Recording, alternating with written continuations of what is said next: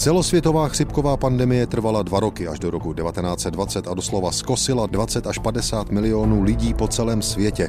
Začala se šířit pravděpodobně ze Spojených států. Do Evropy se dostala s příchodem amerických jednotek, zasáhla ale skutečně celou planetu. Poprvé v lidské historii mohutně přispělo globální cestování v důsledku války a opožděné rozpoznání podstaty a příčin onemocnění.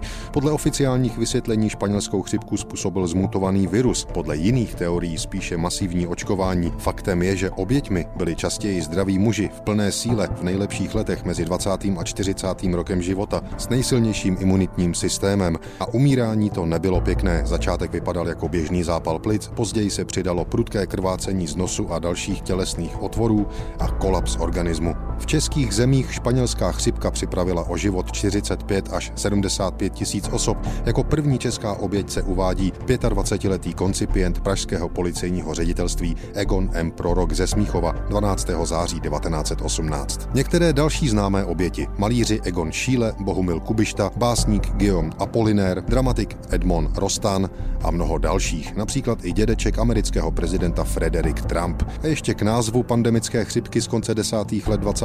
století. Země, které byly ve válce, cenzurovaly své noviny. Zprávy o probíhající pandemii se tak v nich neobjevily. Objevily se ale v neutrálním Španělsku. To o šíření nákazy informovalo informovalo více než země, kterých se to hlavně týkalo. Odtud tedy pramenil dojem, že nemoc se týká především Španělska. Nebyla to pravda.